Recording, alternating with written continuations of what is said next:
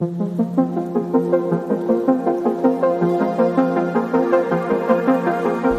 folks, Yannick Gustala podcast. This is the episode that almost didn't happen, but I'm here through thick and thin.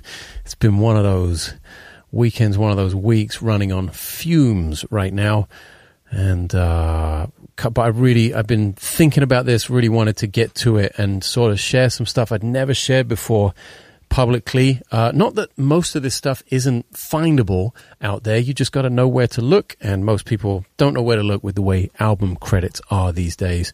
And I get so many questions about this. I know people say, man, I get this question all the time, and they've had like 2 DMs about it. But really, I would say this is one of the most asked questions over the last 10 years or so, since my sort of, you know, public-facing profile has been growing a little bit, and people like, hey, we found you through YouTube or Instagram or whatever it was back in the day, and now, okay, where do we go next? Like, what else can we check out? What can we listen to?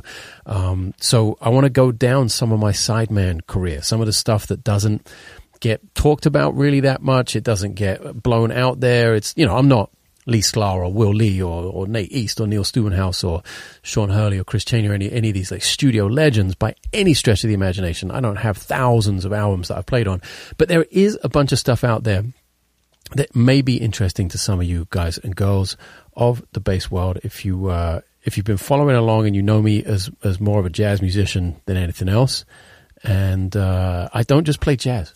We're going to go from punk to gospel to pop to country to some stuff. Let's start out with a really weird one, actually. And it's not weird. I think it's a beautiful track. And it's because we're not only going to talk about playing, but we're going to talk about producing and even engineering and, you know, producing weird sessions. And this is a kind of a weird one that probably not a lot of people know I worked on. I would imagine the dude whose album it is doesn't even really know I worked on it, even though it was a remote session back in the day when remote sessions were not a thing at all. And he was in LA, I was in New York, and he being Marcus Miller, the track being When I Fall in Love. It's this one. And which album is this from? Let me just get this up. I'm in Spotify. I don't know how to see the album view. Where is it? No? Okay. Anyways, it's beautiful. I think the album is called Free. I wish... Where is the... Man, it's a real drag. I made this whole playlist, my Sideman discography. It's linked in the description of the video if you're watching on YouTube, or the show notes if you're listening.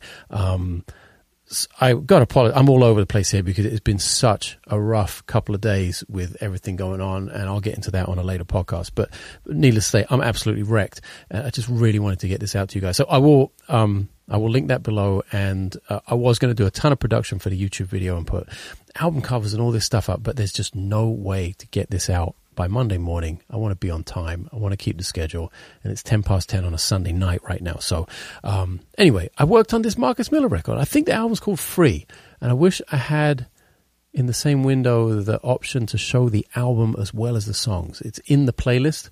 Right now it's song number 187. That's how deep we're going here. I might not be Lee Sklar and Will Lee, but I have played and worked on a few records, so the song list is pretty long.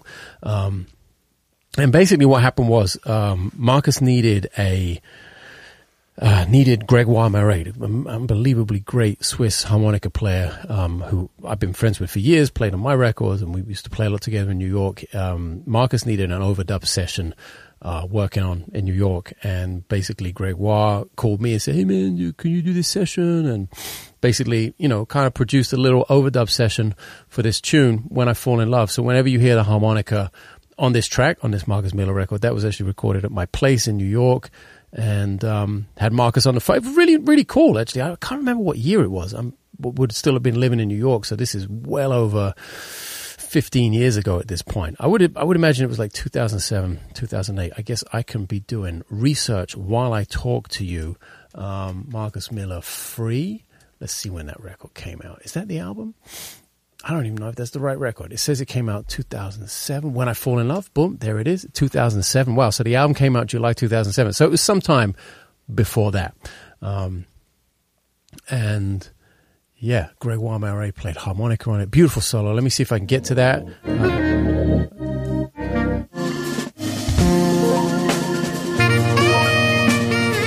Marcus playing the hell out of the bass clarinet as always.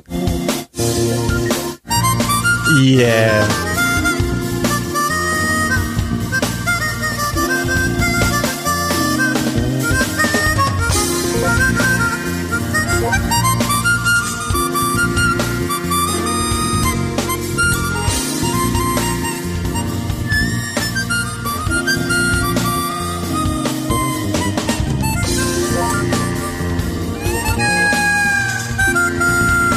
Oh man, I'm going to get super emotional on this episode of podcast because I hear one note of Gregoire and it takes me back to all the gigs and all the recording sessions and the spending time together and shedding, and like when he got in the Pat Metheny group all those years ago and I went to his place to like help him out with a bunch of different instruments and bass. He had to play like 27 different instruments or something crazy. Just really amazing memories. And there's something about Marcus Miller playing fretless bass, which I think is maybe one of my favorite bass sounds of all. Oh man, I'm going to cry. It's like, damn, didn't think it was going to be this emotional. Oh man. What? But it's a good thing. It's like good emotions. It's like really good memories of working on music.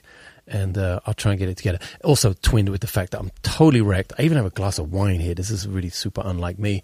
And it's just been, a few days of kind of stress and things going sideways a little bit. But yeah, there's just so many good memories about that and so many great studio memories and sense memories of like hearing those notes and being like, oh, that's where I come from.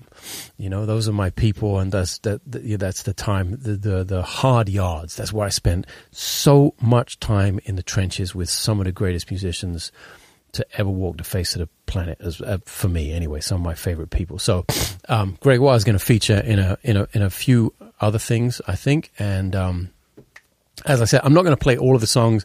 It's probably a massive no-no for YouTube and podcasting in general, although this is all, I think, just what do they call that? I don't know, my brain is so fried, but I'm basically using it for educational purposes, whatever they call that.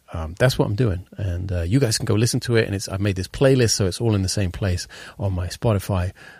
So you can go do the long version of that. And I'm just going to sort of jump around here because there are so many different things. So that's the Marcus thing. That was more of a production thing. And there are a bunch of production things on here. But we'll go in and out. There's a lot, as you might imagine, of Bob Reynolds. We go back, way back to his first album that I produced but didn't play on. That was the Can't Wait for Perfect record with songs like Common Ground. If you've been following for a while, then you may know some of these tunes, the hits, as we call some, jokingly we call some of them hits. It's only because we play them so much. Like Feedback is like the hit, basically. So I produced that record. I believe that was 2006. That was Bob's first record on Fresh Sound. Fresh Sound New Talent. It was actually on a label. I think that was the only one he did on a label. But there was some tunes we don't play so much. Nine Lives, which is in Nine, which I kind of dig. And I keep pestering him to put this one back in the rotation because we haven't played this for a really long time.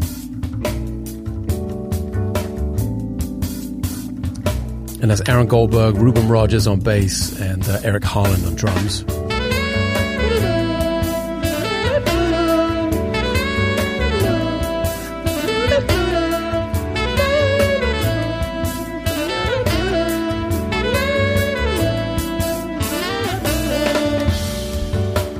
So this is one of those records that there are moments in here like that I haven't heard. I'm going to be totally honest with this. I actually looked at allmusic.com. You can go and look at people's discographies. You can kind of look at people's discographies on allmusic.com. Basically, it's total bullshit. And according to allmusic.com, I haven't made a record in like 8 years or something. So right off the bat, it tells you that I've been dormant for 8 years, which is bullshit.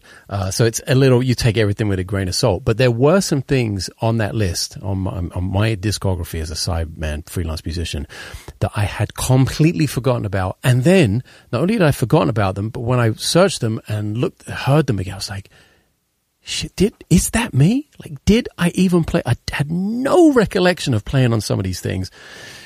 And for the past few days, you know, this is kind of the reason I wanted to get the episode out there, because I'd spent, you know, here and there where I could with Spotify and with Google, like just looking for stuff to share with you guys. And I'd spent the time, so I wanted to get this out there to you. And really, I couldn't remember some of these things at all. And yeah, we're talking about stuff that was 20 plus years ago, some of it.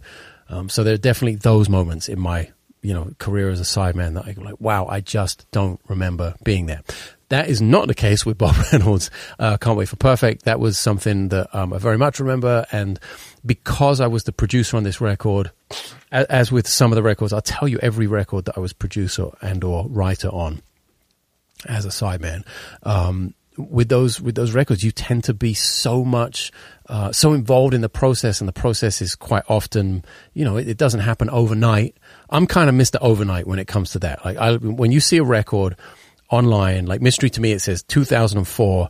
That is absolutely the case. We recorded November 4th, 2004, mixed the 5th, mastered the 7th, and it came out something like the 9th or 10th. It all happened in the space of a week. I'm a huge fan of that. It's been so rare to leave more than a month or 6 weeks between recording the album and releasing it. So every time you see that release date next to an album of mine, it's super accurate, and you can be like, oh yeah, pretty much I Yannick told me. And it pretty much is really accurate that it came out exactly when it said it did. A lot of these records, even though the release date might be accurate, you never know when it was recorded. So as I was going back through this stuff, I had to really be like, oh, I know I did that in 2002, but the release date says 2007. What the fuck? Like 5 years? And really, that is the case sometimes. Like people wait a really long time, or they just work on the record for a really long time. And maybe I only played one or two tracks, and they were kind of piecing it together, and then you suddenly, like 5-6 years later, you totally forgot the record. You'd even played on the record, and then it's out, and here I am 20 years later in some of these cases and being like, wow, I don't even remember being there. So that was the first Reynolds record. I'm on a bunch, maybe about half a dozen in the end. Of course, we did the one, it's the one with the hit, 2011. And this was Eric Harland on drums again, Ollie Rockberger and Aaron Parks shared the piano duties, John Shannon on guitar, actually John Mayer on guitar on this track, who played Bashiri Johnson, or I forget who played percussion.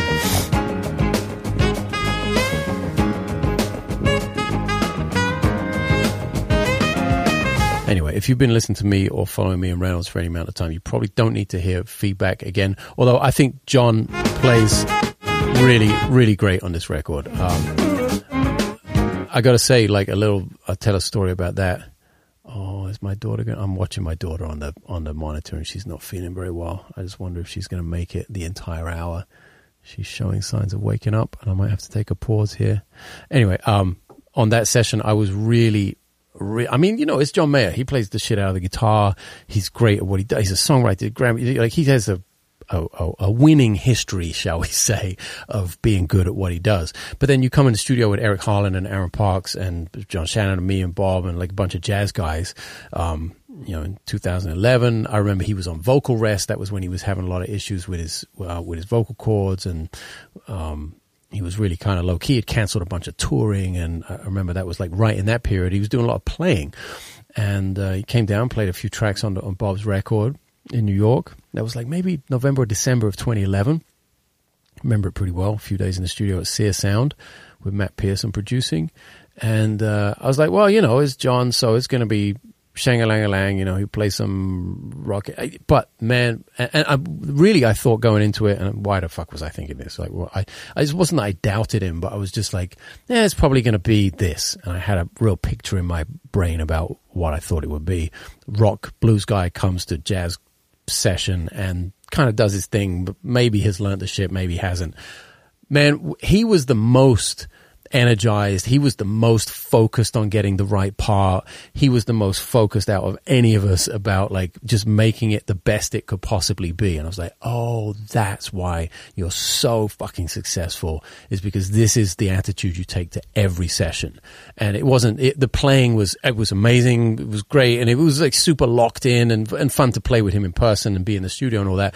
But that actually became like the secondary kind of the really secondary or third thing I left there thinking about. Like the primary thing I left there thinking about was like, wow, that's how to be professional in the studio. That's how to get the best out of the time you have to do the job. So there was some, at the end of the tune, I think him and Bob were trading. I haven't heard this in years. And by the way, this is the album with the Fender Music Master story. I found Jim O'Rourke's Fender Music Master in the studio at Sear Sound that morning. And basically, there's only one song called Phalanx on that record that I played on a P-Bass. The rest of it is the Fender Music Master. And this tune is the Fender Music Master. I thought it sounded pretty punchy in the mix.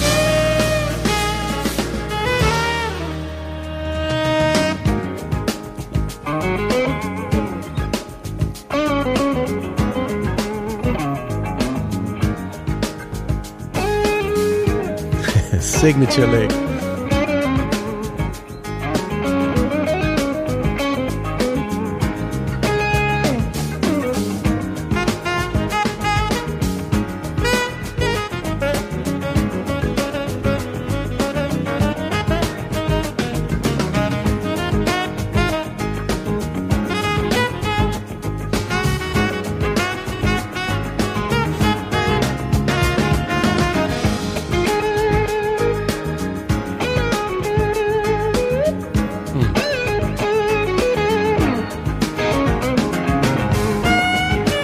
He's not fucking around, man. That's serious shit. You know, it's not like, hey, I'm just gonna bullshit and do my blues rock thing over this jazz. It's like, hey, first of all, the song was right for him. I think it's not a ton of changes. We're just playing over a vamp.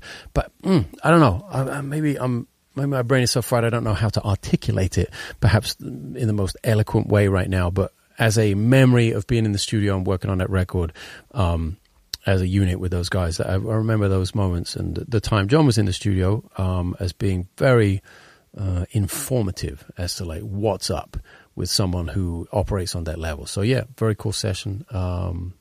Good memories. Of course, we've got the Quartet record 2018. Man, I did a lot of records with Bob. Holy shit. Little stray voltage action here. Using a shitload of reverb and the baby elephant and the slide, brass slide.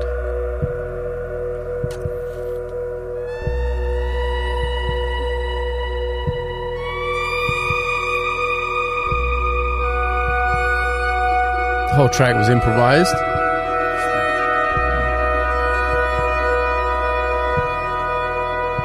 I think that might be the track with the most amount of plays on Spotify as well. So yeah, that was cool. 2018.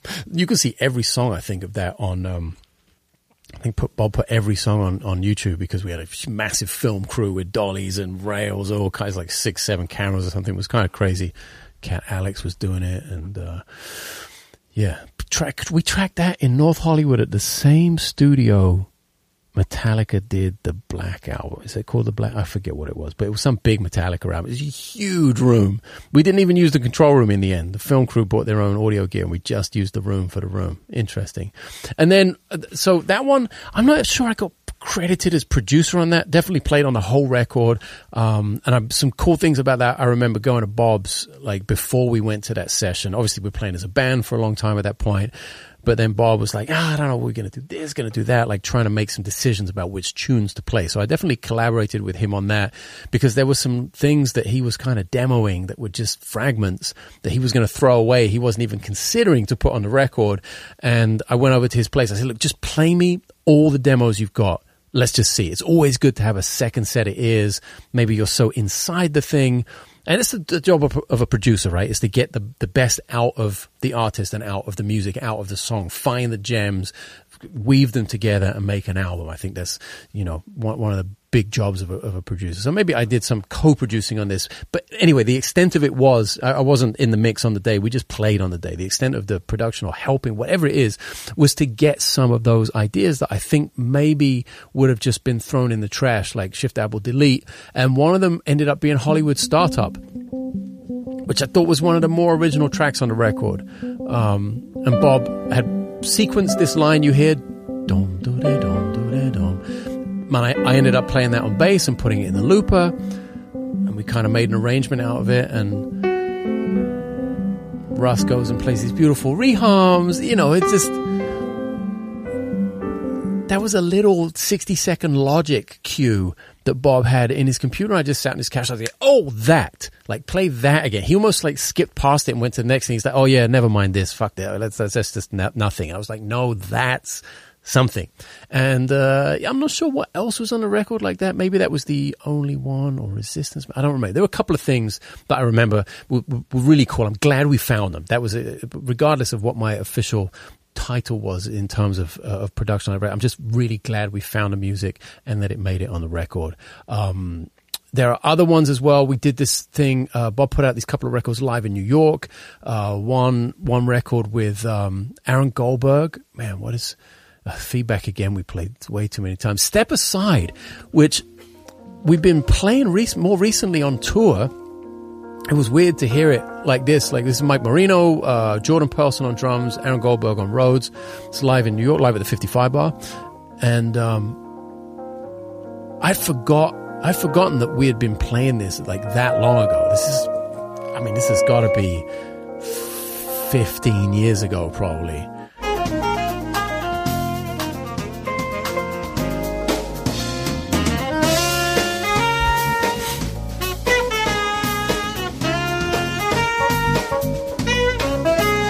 Now, check it out. If you know anything about the 55 Bar, if you've heard any Wayne Krantz, if you've heard Mike Stern, if you've heard just anything that happens over there, Chris Potter stuff, right, there's something about that room there was something. It's gone now, unfortunately. But there was something about that room that was so magical. And, of course, that's Jordan Pearson on drums, great drummer. But you could listen to Carlock and all these other, Eric Harland and Cliff Armand and all these great drummers that played there.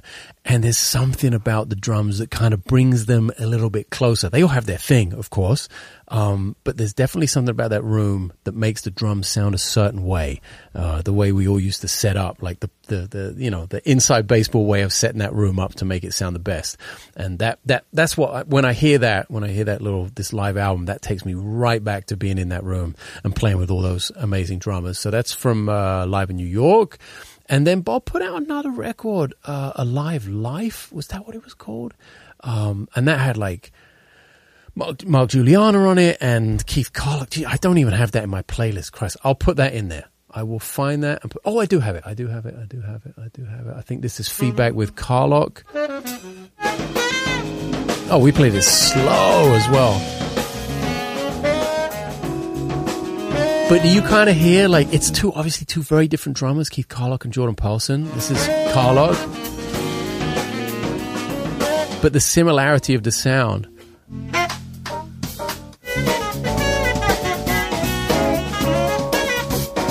think the Live in New York record may have got a little better bump in the mastering. But yeah, there's just some real core memory about that room and about the sound of the drums in there that I love.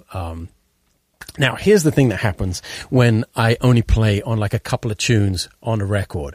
And there's like, it's a singer-songwriter and there are 13, 14 tunes. And I can't for the life of me remember which ones they are. I searched high and low for emails from the producer, charts, demos, like something that somebody would have sent me. I couldn't find anything to figure out which it was. I even reached out to the artist, Melissa Pollinar, who I haven't seen for years, haven't spoken to for even longer. And this was David Ryan Harris was producing. He got me in on a session, and I know I played 2, maybe 3 songs on this record. And I think Harris played the DRH. David Ryan Harris played bass on some of it, and maybe Sean Hurley, or maybe, I'm not sure. But I know I wasn't the only bass player, and I only played 2 or 3 out of the I don't know how many tunes were on here, 12 or something. And I can't for the life of me remember. I think she's a great singer. I've been trying to pick out like little things where there's a little, was there a little signature moment where I'm like, oh, that's definitely me. Like that's my choice. Or on some of these things, it's like so specific from a producer where they say, just play exactly this. Maybe they have a written part and you're really just playing exactly what they want.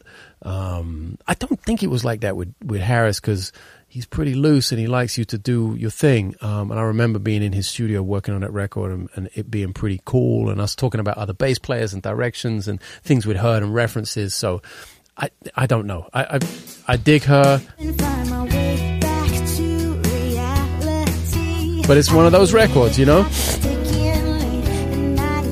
Real musicians, real singer, great writing. Kind of not a million miles from the John Mayer world, and obviously DRH played with John Mayer for a couple of decades now, and maybe a couple of decades. Maybe I'm selling him short. Maybe it's longer. I don't know, but you know, there's that association for sure. And Harris was producing, so definitely I hear that sound, and we're really bouncing all over the place stylistically here because. And hold your ears. I don't know about the balance across these records were all mastered in different years, decades by different people. So who knows? But this is more on the punk side. This is from about 20 years ago.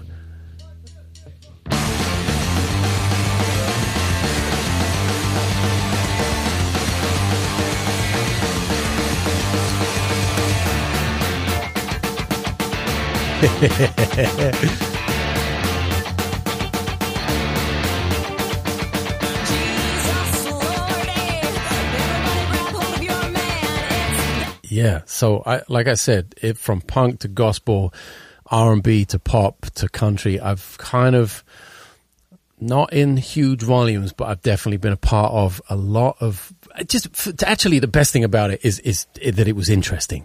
It was a really interesting career, has been so far. I'm not trying to say like it's over or anything, but it really has been so far an interesting career, getting to play all this other music. That's Kelly Buchanan. Went to Berkeley with her actually back in the day, but didn't know her in Berkeley. Met her later on through Jordan Pearson and my friend Josh Sadler Brown, guitar player, producer, and played in her band for a while, played on that record. It's called Bastard Daughter. That track is Piggyback Ann. I'm not sure if I played on any other tracks on that record, because I feel like, hang on a second, not that one. I definitely played all these songs live with her, because that was, what year was that? So this record came out in 2005. I remember doing this session maybe 03 or 04 down on the Bowery in I forget the studio actually, but I kind of feel like I might have played on one more song, but again, I don't know. And I haven't spoken to her in a long time as well. But we played a bunch of shows together around that time in New York. Hang on. But it was,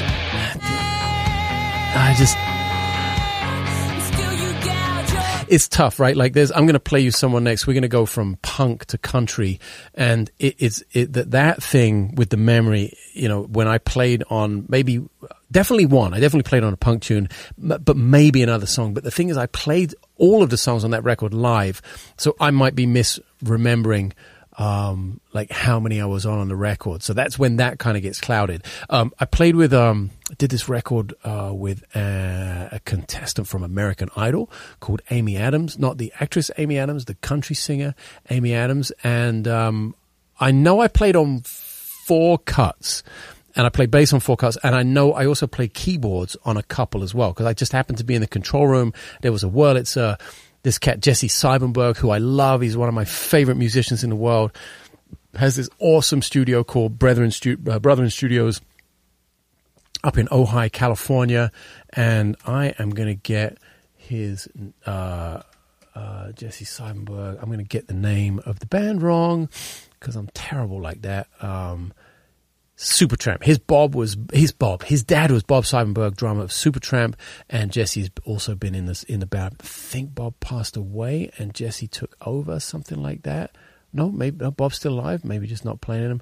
Can't remember. But he's an amazing musician, Jesse, and multi-instrumentalist and lap steel guitar player. I think he was playing lap steel on this record, and maybe he was producing as well. But this had Nate Morton on drums, who's been on The Voice since the beginning. I actually tried to hire him for the Gem Tour in 2005, and I think that was the year The Voice started. Was it? Or was it later? No. I tried to hire him in 2009, right before The Voice started, for a Gem Tour. And he took the Voice gig, and he's been there, like, I think 18 seasons or something. It was like a really, really good move for him. But he's an amazing drummer, and he was on this session. So it was me, Nate Morton. It was Jesse Siebenberg, I think, producing, playing lap steel. I ended up playing some whirly on one of the tracks when we were doing some playback, and Jesse was like, "You play piano, right?" Yeah, sure. And just, you know, plonk some chords down. I couldn't point that out to you, unfortunately. I can't remember which track it was or where I played. Or here's the other thing that we should talk about as well, or if it even made it into the mix. There are going to be instances where I truly believe that I played on a record because I know I was there and I got paid, and it maybe even got credited. This is even crazier. It got credited on a record, and it could be someone else. There is always a chance that you got replaced, you got left out, you never made it on the record at all, even though perhaps they credited you.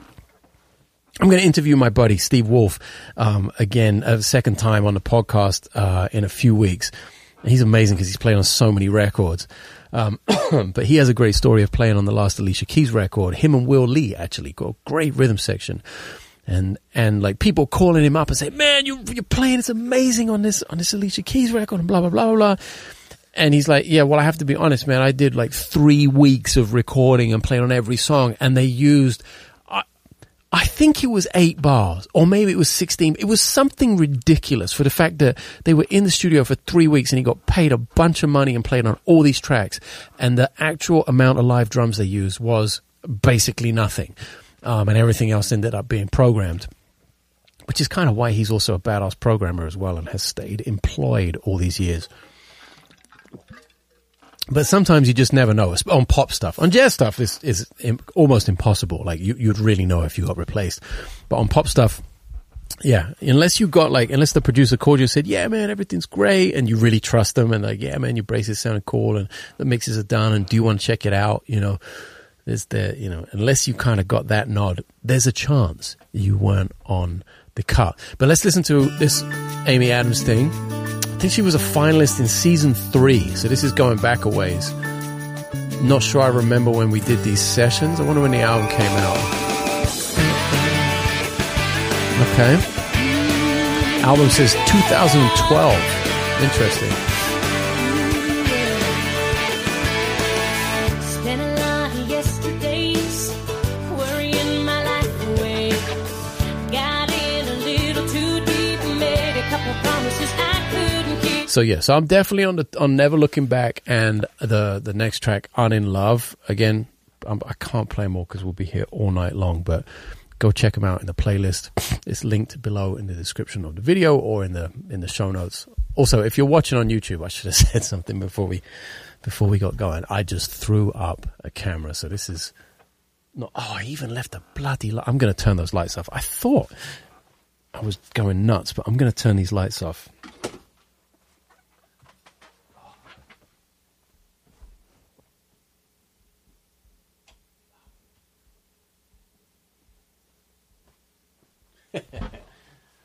Oh, so much better, so easier. That's brutal on the eyes in here. I knew I'd thrown the fluorescence on to look for a cable. All right, so everyone listening on Apple Podcasts, you give zero fucks about that, but oh, it makes it so much nicer for the video. And I don't look like I'm glowing from behind now. So yeah, Amy Adams, Never Looking Back, "In Love," and yeah, I just can't play more because we'll be here all night, and there are like 300 songs or something.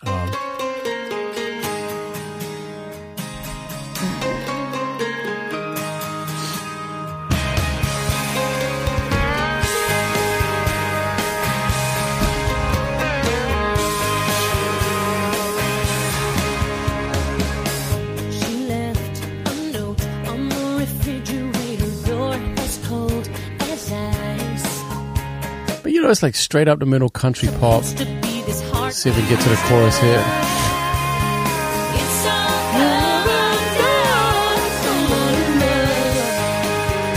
Wow, and I haven't listened to this in fucking 10 years and I still remember. That's a sign of a good song, I think. I remember the sessions well. I remember digging this as I was learning it and going in the studio to track it.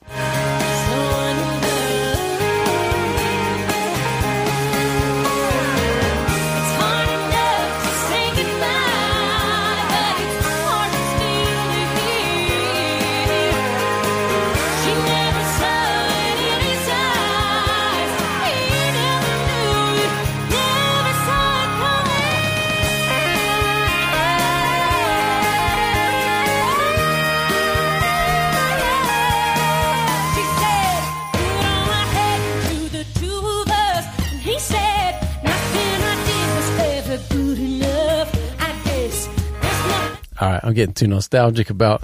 I love being in the studio. Like, as much as I'm a jazz musician and I go on tour and I make these jazz records and sometimes ambient stuff and all this stuff that sounds nothing like what I've just played you, one of my true loves in music is being in the studio playing songs. There's like...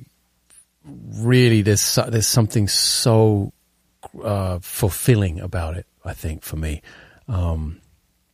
That I've had some of the most fun in my musical career being in the studio making records. And it's interesting, like I don't, and at the same time, as much as I love all the bass players that I talked about, like Pino and Nate and Sean Hurley and Chris Chaney and like some people, my really good friends, and just as much as I love those guys and respect them and love what they do, I don't envy doing that all the time. At the same time, I think I've been really lucky to have a good balance of that and not have to do it.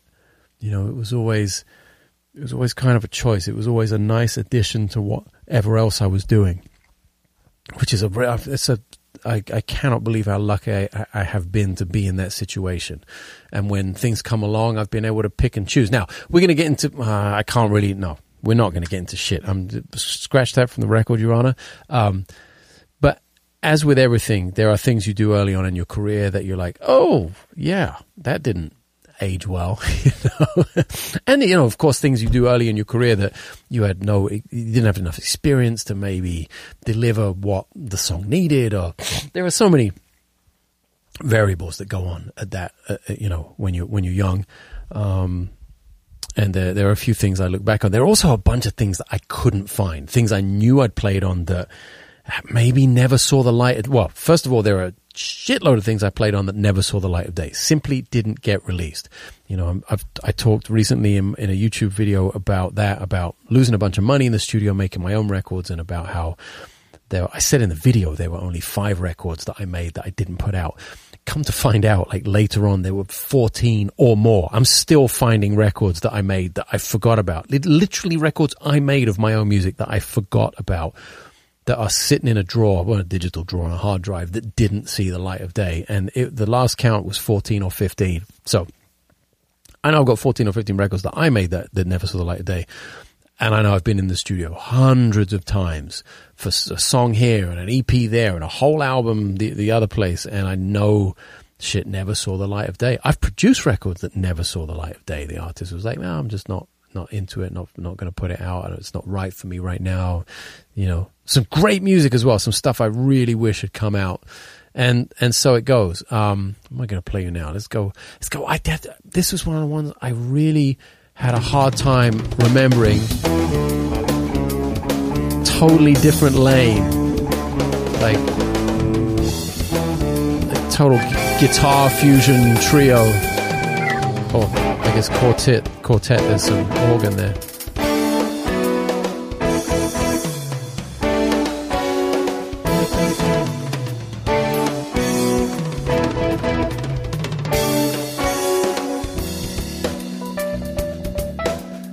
I had a really hard time remembering like where I'd done that, when I'd done that, who was on the record. I had to do some research, but there are some random ones like that. And that's from like 20 years ago.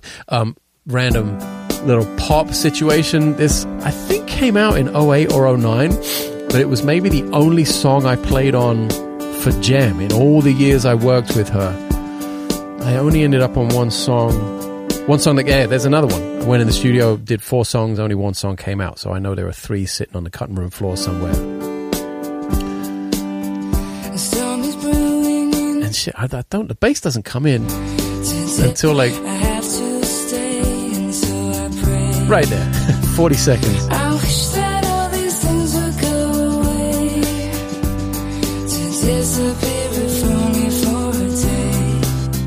You know, and I'm not reinventing the wheel there. It's just footballs.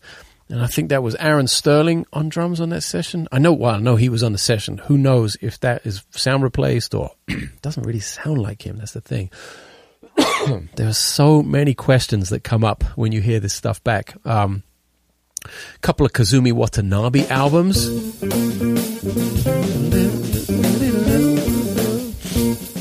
I think this is from over a decade ago.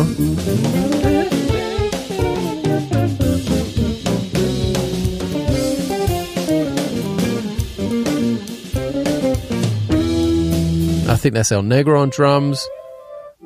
I know that Horacio El Negro Hernandez played half the record. And yeah.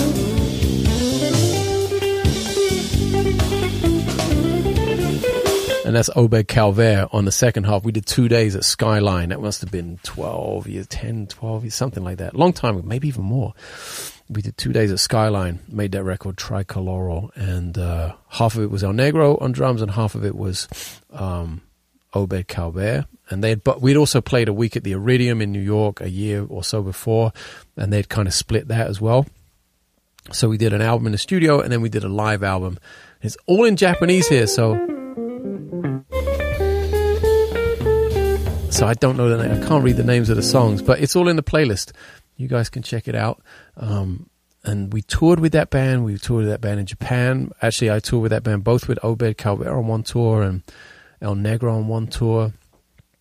Maybe, I can't remember. See, that's the other thing is my memory's going a little bit. Like, it sort of gets blurred. I can't begin to imagine, like, you look at, like, you know, Lee Sklar or someone who's played on thousands of... It's like, how is it even possible to remember 5% of what he's played on? I'd love to talk to him about that. I'm sure it's a fascinating process, like cataloging it all away. And I'm sure he's aware of a lot of it because he's played on some really iconic stuff, but I bet there are some things that slip through the cracks in the memory. Damn. What I need really badly is... Oh, man, something I don't have down here. I really need a throat lozenge. All this talking is sort of destroying the throat, and I don't have any... I had some fisherman's friends there. I know I got them somewhere. God damn it, where are they? Nope. Ah!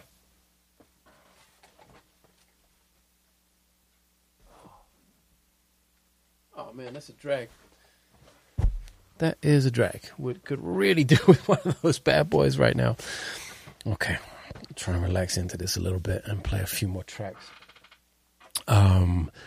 Let's see. Okay, so in, I want to say around 2014, Gary Willis, the great, the immense, the masterful, the legendary Gary Willis, who I am very fortunate to call a friend. I love him very much.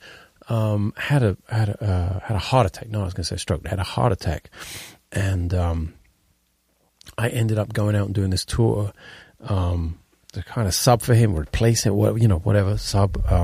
It was just a tour. I don't think it was much more than a tour and a record date, standalone kind of thing that he was booked on doing. And Peter Erskine was playing drums, and Gary was out of commission, and Pete called me and said, hey, can you do this thing? It was kind of last minute with an Italian piano player, Paolo Di Sabatino, and ended up, we did this tour in Italy for a few weeks and ended up with a few days in the studio. Man, I don't remember half this stuff.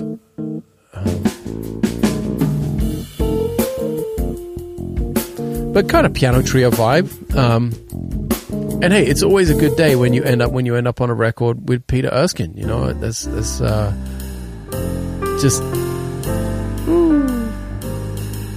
see what he can do with a ride cymbal. Oh man, just at the top of the podcast where I talked about Gregoire and hearing those two notes and it taking me back, when I hear Peter Erskine's ride cymbal, that's it. That is all you need to know. That's all she wrote. That's all you need on the gig. Pete could start with a ride cymbal, do the whole gig with just the ride cymbal, and it would sound really amazing. Let's move around. Let's go with the orchestra. I mean, there are so many things. I know I'm going to miss out some stuff. So my friend Sergio Vain is the lead guitar player with the Mexican band Maná. For those of you not hip, they are, I think, one of the biggest selling Spanish-speaking bands of all time, kind of like the Police, but in Spanish. They're from Mexico, from Guadalajara and Aguascalientes and around the place. And he's done many solo records, but he did this huge project with Microsinfonia. It's called Microsinfonias, and I played on the opening track, Desnudo. So that means nude in Spanish. And... man, I actually just saw this. I'm just seeing this. I have listened to this on Spotify and didn't notice this. I'm seeing this for the first time. When you look at the track, there's the title of the album and then the track Desnudo, and it says Sergio Vain, Santana, and Yannick Gustala. And so Carlos Santana played on this track. So it's me and Sergio and Carlos and full orchestra. And Sergio... was very gracious and asked me to, basically it's the first track on the record, and I opened the record with this looping thing. I kind of wish I'd had my current setup, it would have been way bigger. So basically me and Carlos Santana play back and forth over my looping stuff.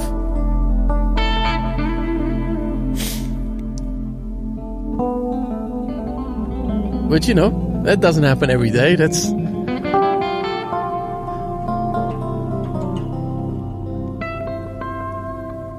So, me and Mr. Santana go back and forth a little bit, and then boom, some amazing orchestral arrangements.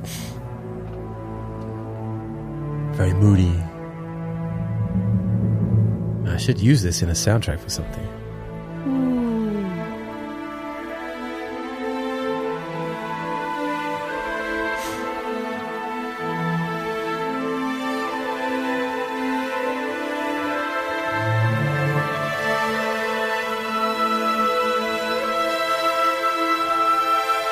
But it goes on and on and on. It's like quite a long track. It gets huge and big, and I play bass underneath the orchestra at the end.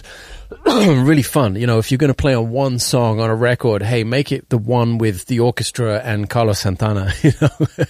And of course Sergio. And Sergio played on my album Theater by the Sea. He plays on España, plays beautiful nylon string guitar.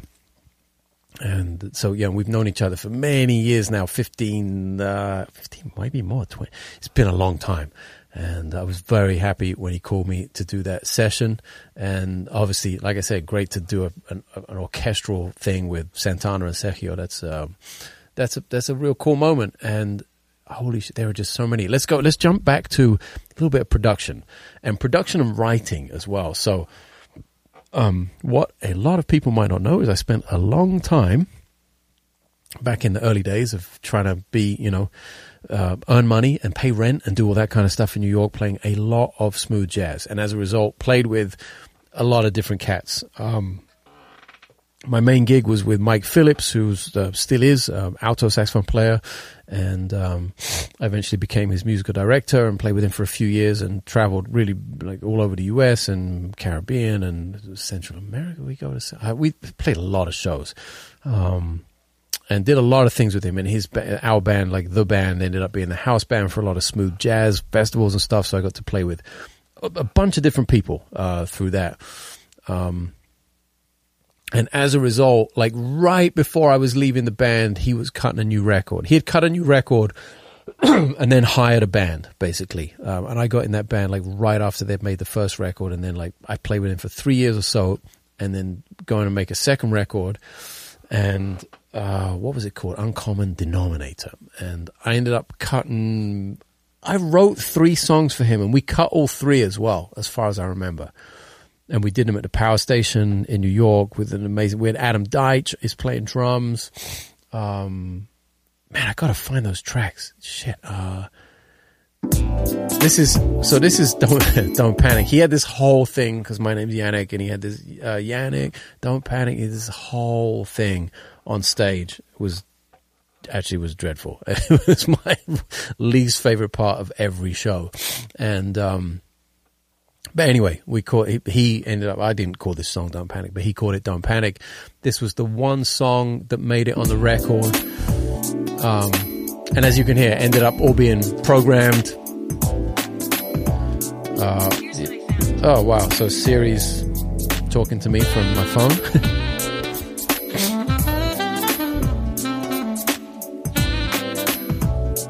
But yeah, smooth jazz, baby. Here we go.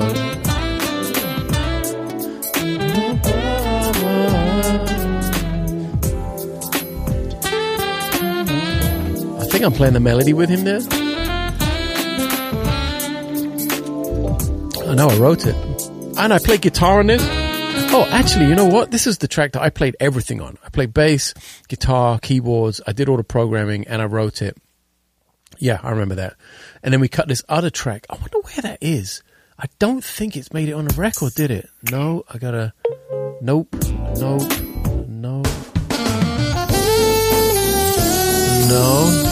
that's not me. Nope.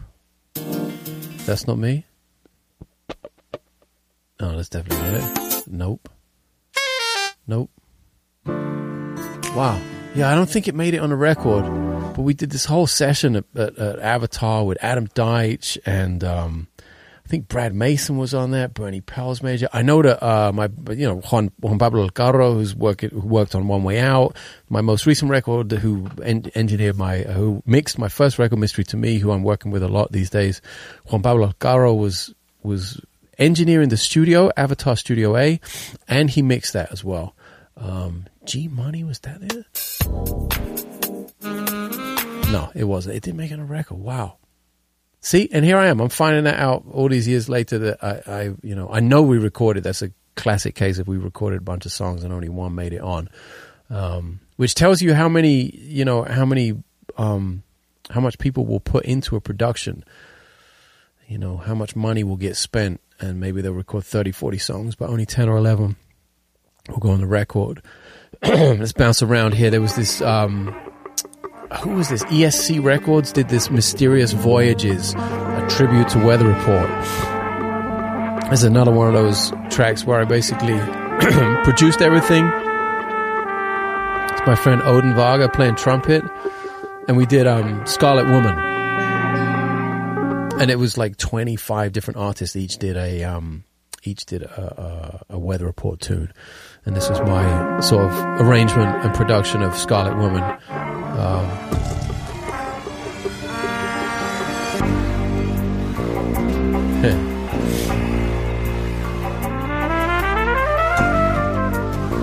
Torsten De Winkel on guitar.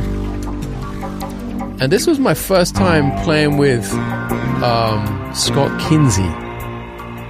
Now, this record came out in 2005. I know I recorded it in 03 or 04. Ooh, and Kinsey was burning on this.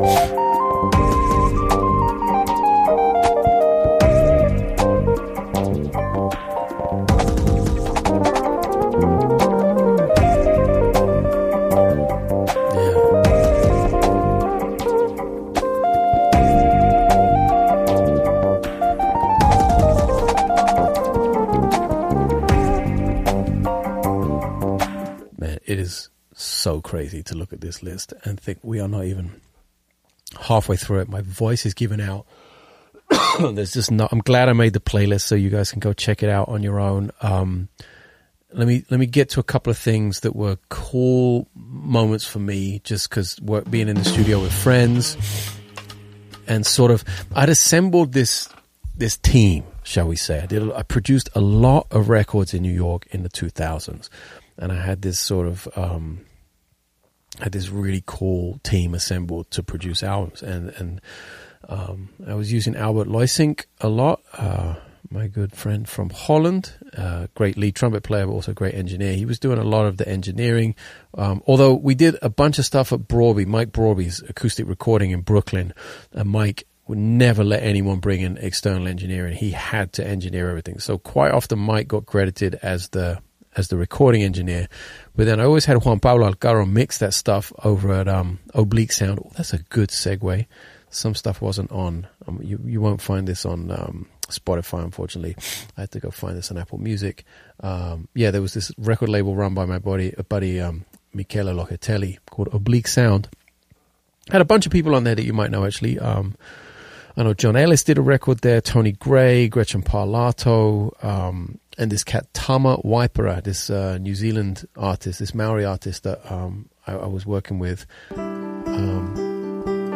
Some good memories is, and boy, oh boy, talk about why. I mean, I cut at least 3 records with this guy, and there's only one song out there. Imagine that. And I'm talking about, like, there are sessions with Sean Rickman and Andy Milne with this guy that sounded ridiculously good when we cut them in Jersey. At, what was that guy's name? I think he passed away, the guy who owned the house.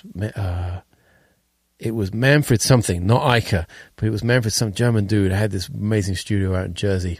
Someone listening, I know, is going to know that place and go, yeah, I knew that place. So, yeah, I know we did a whole record out there, 2 or 3 days with Andy Milne on keyboards and Sean Rickman on drums. That sounded incredible.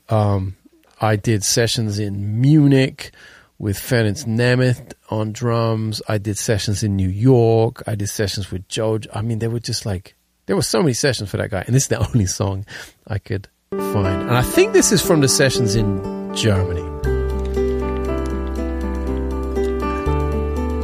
But imagine that. I'm living in New York at the time, but being flown to Germany to cut this record. Ready to see the world and all it could be.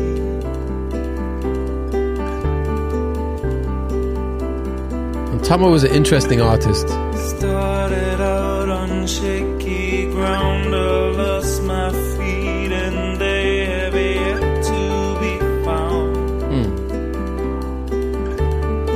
Wrote some really nice songs, had a great voice, played clarinet randomly, as far as I remember. That is the Oblique Sound Selection Volume 2. It was like a mixer they ended up putting and using some tracks from sessions on. That's on Apple Music if you use that. I couldn't find that anywhere on Spotify. While I'm in Apple Music, there's one more thing that I did with Eugen Botos, who is, is he Slovakian? Slovenian? I can't remember. This is a remote session. A bunch of stuff gets done at home these days, and this was with Eric Marienthal. It's called The Streets of Istanbul. I think this album got taken down. This I found in my iTunes, like as an MP3 on my hard drive. I don't know, Dave Weckels on the album, and like Frank Gambart, I think a bunch of people, and Eric Marienthal and me on this track.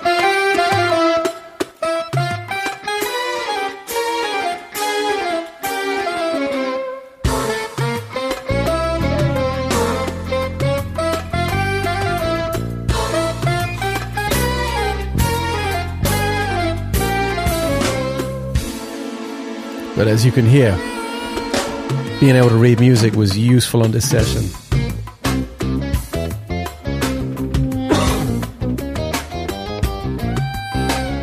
All kinds of unison madness.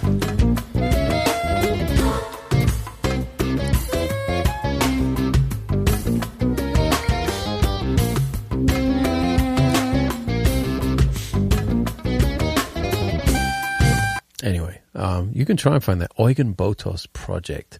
The album was called My Space.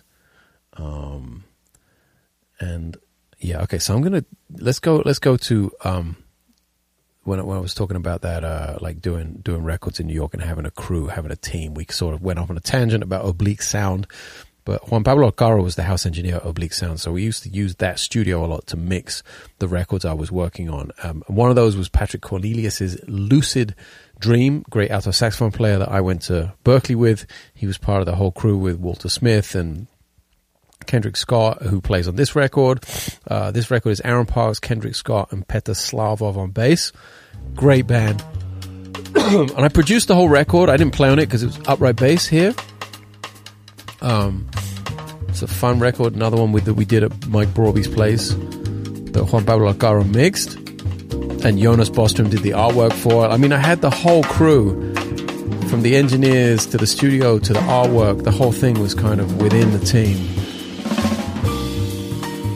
And this one track is a Peter Gabriel tune that Patrick asked me to arrange a pop tune for the record. And I made this arrangement of Don't Give Up, Peter Gabriel and Kate Bush.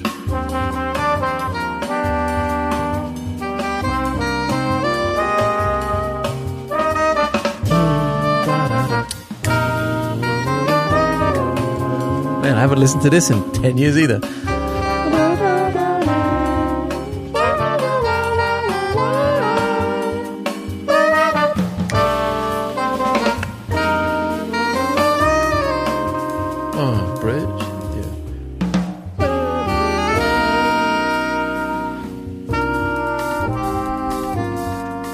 Oh.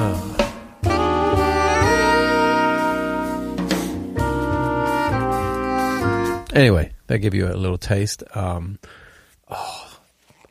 mean, it's so, how am I going to leave out the Peter Erskine Dr. record? That's the first record I think in my career I was actually happy about the bass sound on, and I was using the Goya. I think that's the Goya Panther 2 on this one.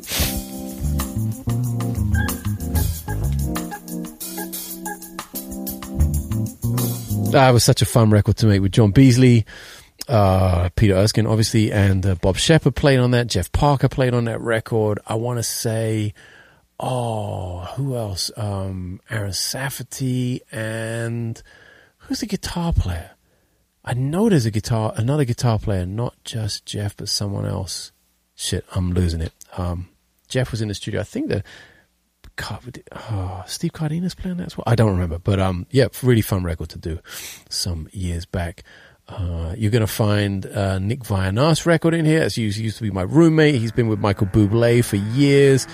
Not a great... I think we did this at Avatar Studio C upstairs. Woo!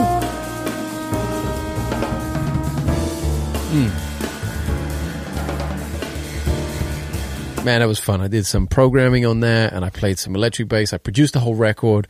That's Kendrick Scott, Aaron Parks, Matt Brewer played upright on the whole thing. Really fun album, and always great to be at Avatar back in the day. Then that was the best. I loved Studio C. I mean, I like Studio A. That's where they recorded Continuum. If you don't know, that's probably what you see on all the Berkeley NYC bullshit that's going on there now. They always shoot in the main room with 8,000 fucking 4K cameras.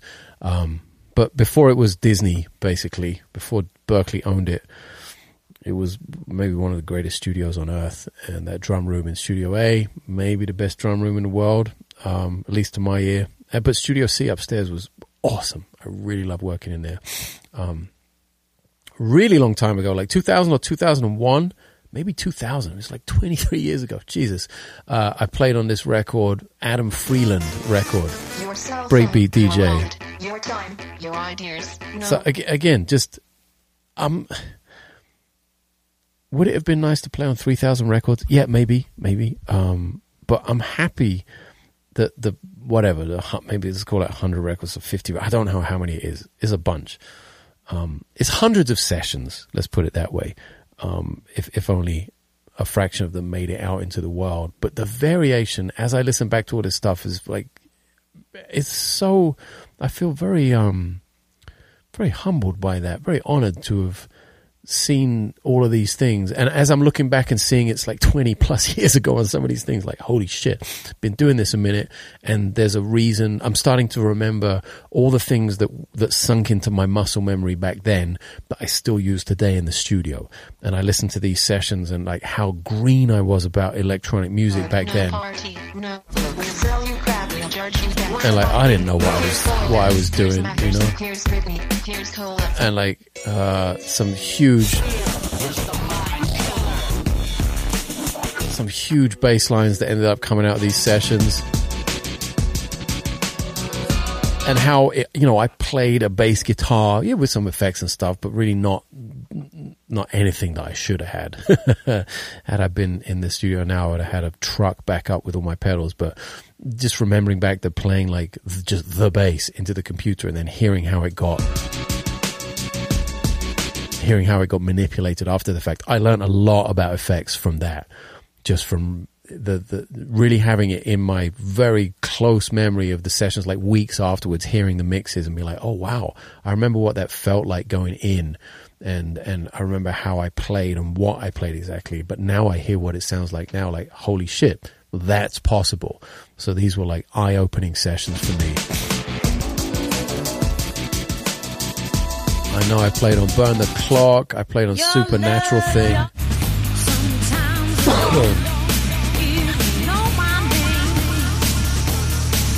My best friend Antonio is on this record as well. It was nice that we got to play on a record together. I was like just next up in the queue, back in the smooth jazz years. I played with Ronnie Jordan for a while. You may know him from he had hits like this was his big one.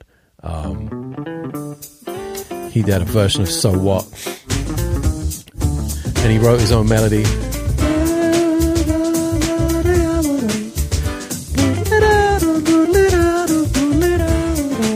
This was acid jazz in the 90s in London. I grew up on that shit. Like, that was huge for me. So I knew his music way ahead of time. And then he lived in New York. He's English, actually, but he moved to New York. And I was living in New York, and he was living up in Harlem. I was living not too far away in Upper West Side. And I forget who hooked us up, actually.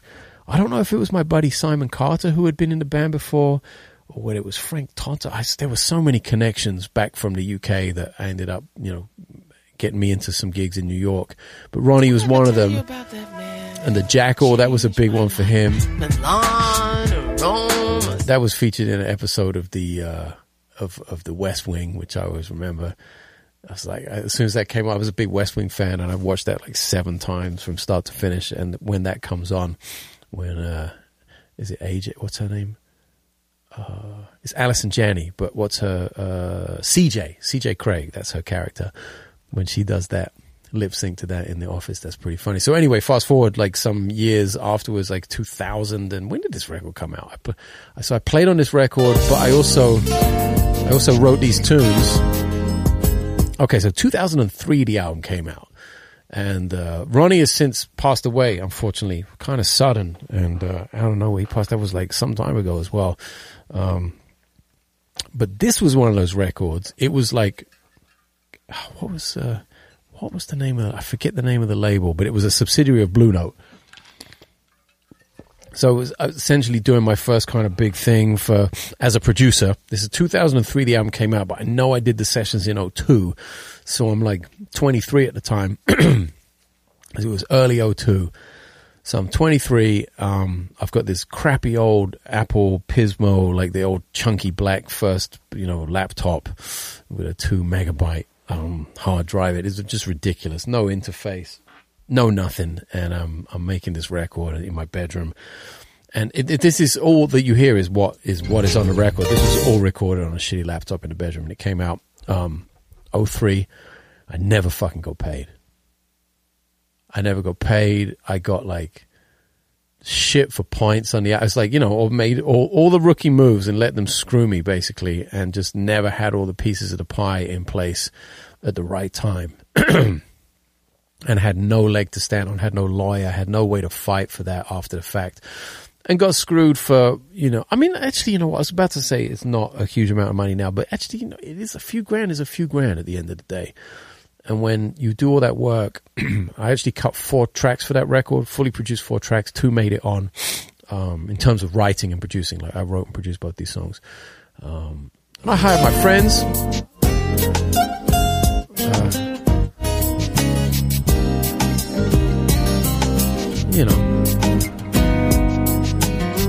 Very smooth. And then this one. And I got... Oh, are there horns? Where are the horns? Yeah!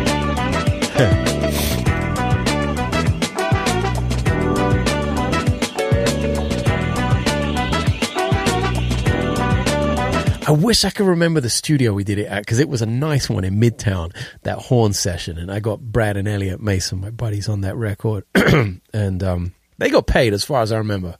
Pretty sure they got paid because they were just on the session. But yeah, I got hosed on that one. And that was a learning experience. So I don't listen back to that too fondly in terms of the overall experience. But I loved Ronnie. He was kind of crazy, but I loved him. And it was an honor to work with him. We played some gigs as well, obviously, and a whole bunch of stuff. So I forgave him eventually. It wasn't 100% his fault, but it was rough at the time. It was those moments where you're just super struggling and you think you've got this thing going on, and musically it comes out kind of the way it should, but financially it just didn't work. I'm going to bash through a couple of more things because this podcast episode already getting long and I got to edit it. Not edit it. Sorry, I'm not throwing anything up there. It's just going to be chop and up on YouTube and up on Apple Podcasts. So I apologize. It's not my normal kind of attention to detail. Let's do like 3 or 4 more snippets here because there's some really different stuff and some poppy stuff. Another singer, Victor Simonson, and this is a Jermaine Jackson, like the one hit that Jermaine Jackson had called "Let's Get Serious," and I actually ended up producing a record for Jermaine's daughter that never came out. Horns, band, the whole thing in the studio, you know, writing, arranging, back and forth, right, all kinds of sessions for that. There's a record that never came out. Now I'm just remembering, but yeah, this is Jermaine Jackson, Jermaine Jackson hit.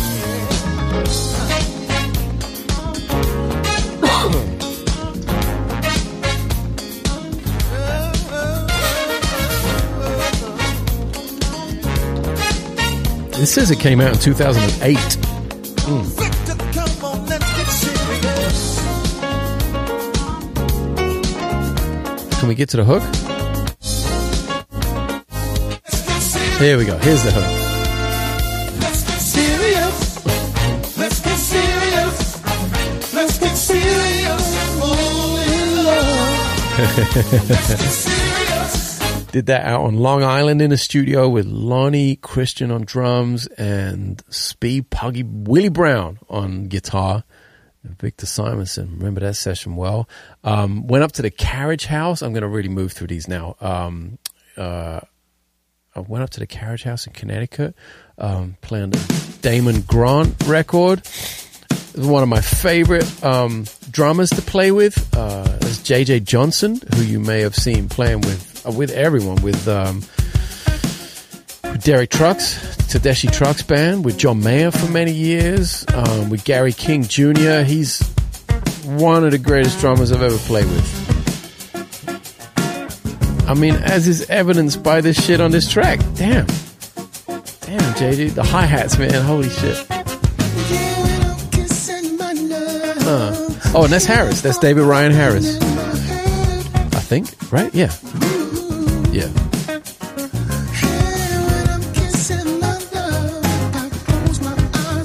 Kind of funky singer-songwriter record. I played on 3 cuts, 4 cuts, I think. Yeah, a bunch of singers on there, a whole bunch of guests. Here's something I did like not that long ago. And it's kind of I was going to say strange one, but Chelsea's dad is a band director at Long Beach Poly, and they put out a record. This was one of those like lockdown sessions, like COVID sessions, done from home. And she was playing on the record, and she was also like, she did the artwork, I think, as well. And she was playing on the record, and it's all kind of in the family. And then this one track came up, and I don't know whether she said or her dad said, like, hey, do you think Yannick could play on this? Or she said to me, hey, do you want to play on this? Or whatever. Either way, I played on the record. And it was a Christmas album, Happy Holidays from Long Beach Poly Music. But this record, the whole record is out there. And they actually had, like, man, it sounded good. Like, choir and kind of gospel. And I think the students are involved. Like, I think it's like students are the singers or the arrangers, some good players at that school, basically, is what I'm trying to say. And it was kind of a totally random, nice project to be a part of. I played a 5-string with a low B, which is something I don't do that often. Right there. I think that's the Mayones. Really like the way the bass came out. Give me one star, just one simple light, and I'll never walk alone again at night. Many times it seemed that I, but it took me back to like doing lots of gospel gigs and R&B gigs in New York and church gigs. I was grateful for that training.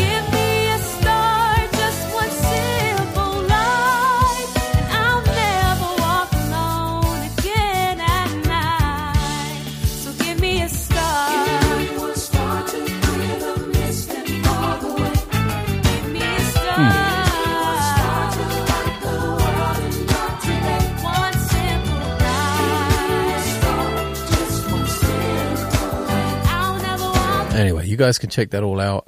This is the last thing I'm going to play you. It is by no means the last thing on the list. I missed so many records. But I just spoke to Justin before I hit record, and I said, hey, man, I'm going to resurrect your career by talking about this record we did together. It's my buddy, Justin Vasquez. And this was definitely the most complicated production I've ever been involved in, period, as a producer.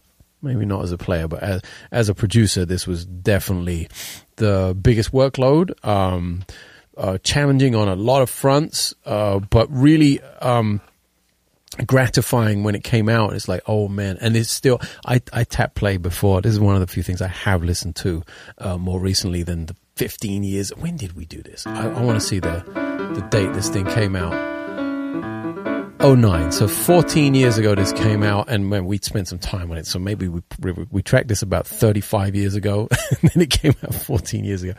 No, so yeah, definitely New York time, but maybe 2008 into 2009 or so. I don't really, I've got to ask him when we actually tracked this. Go back and look at my notes, but it was a recording of epic proportions. The band was incredible. Clarence Penn on drums, Orlando LaFleming on bass, Aaron Parks on piano, Gregoire Maret, Gretchen Parlato. Am I missing someone? Do we have guitar? I don't think we have guitar in this, but what am I talking about? Wow, if he listens to this, he's gonna be like, "Are you kidding me?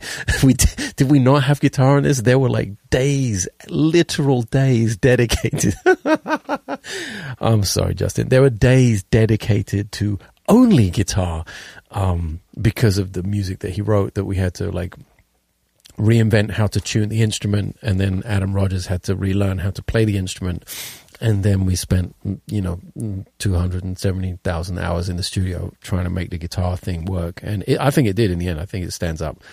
I could tell you all the behind the scenes stories, and you just say, well, it just sounds like a good record, and that's the way it's meant to be. I think that's the way it is. It's still Justin's only record to this day. So maybe it's time for us to do another one, but yeah, Triptych. And this was originally called... Oh, am I supposed to be... Yeah, of course. It doesn't matter. This was originally called Peace in A, because it's in A. And this arrived on the doorstep the night before... We had one rehearsal and then 2 days in the studio. So this arrived like on a Sunday night, and then we were rehearsing Monday morning. And it's an 8-minute and 37-second through composed, kind of epic, as you can hear. And really written. It's not improvised. But beautiful, like... It's writing with purpose. It's writing with intent. It's writing with honesty and integrity. And when you have that combination of things, I don't care how difficult it is to play or how late in the day it comes to the session, I think it warrants... being explored and worked on, and boy did we. There we go, there's the guitar.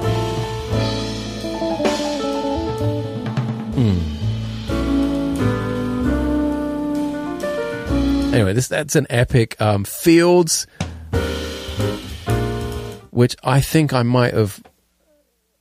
Did he come up with... Did he call it Killing Fields? I mean, there was... At some point, we had just listened to the music too much, and it was like I can't really.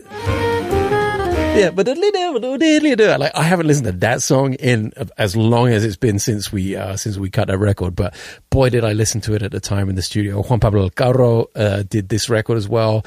I think Jonas Bostrom did a ridiculously cool job on the artwork. That was like the crew at its peak, I think. Like, this was the pinnacle of that crew. Albert Loisink in the studio, engineering, Juan Pablo mixing. Who mastered that? Was that, maybe that was Nathan James? I can't remember.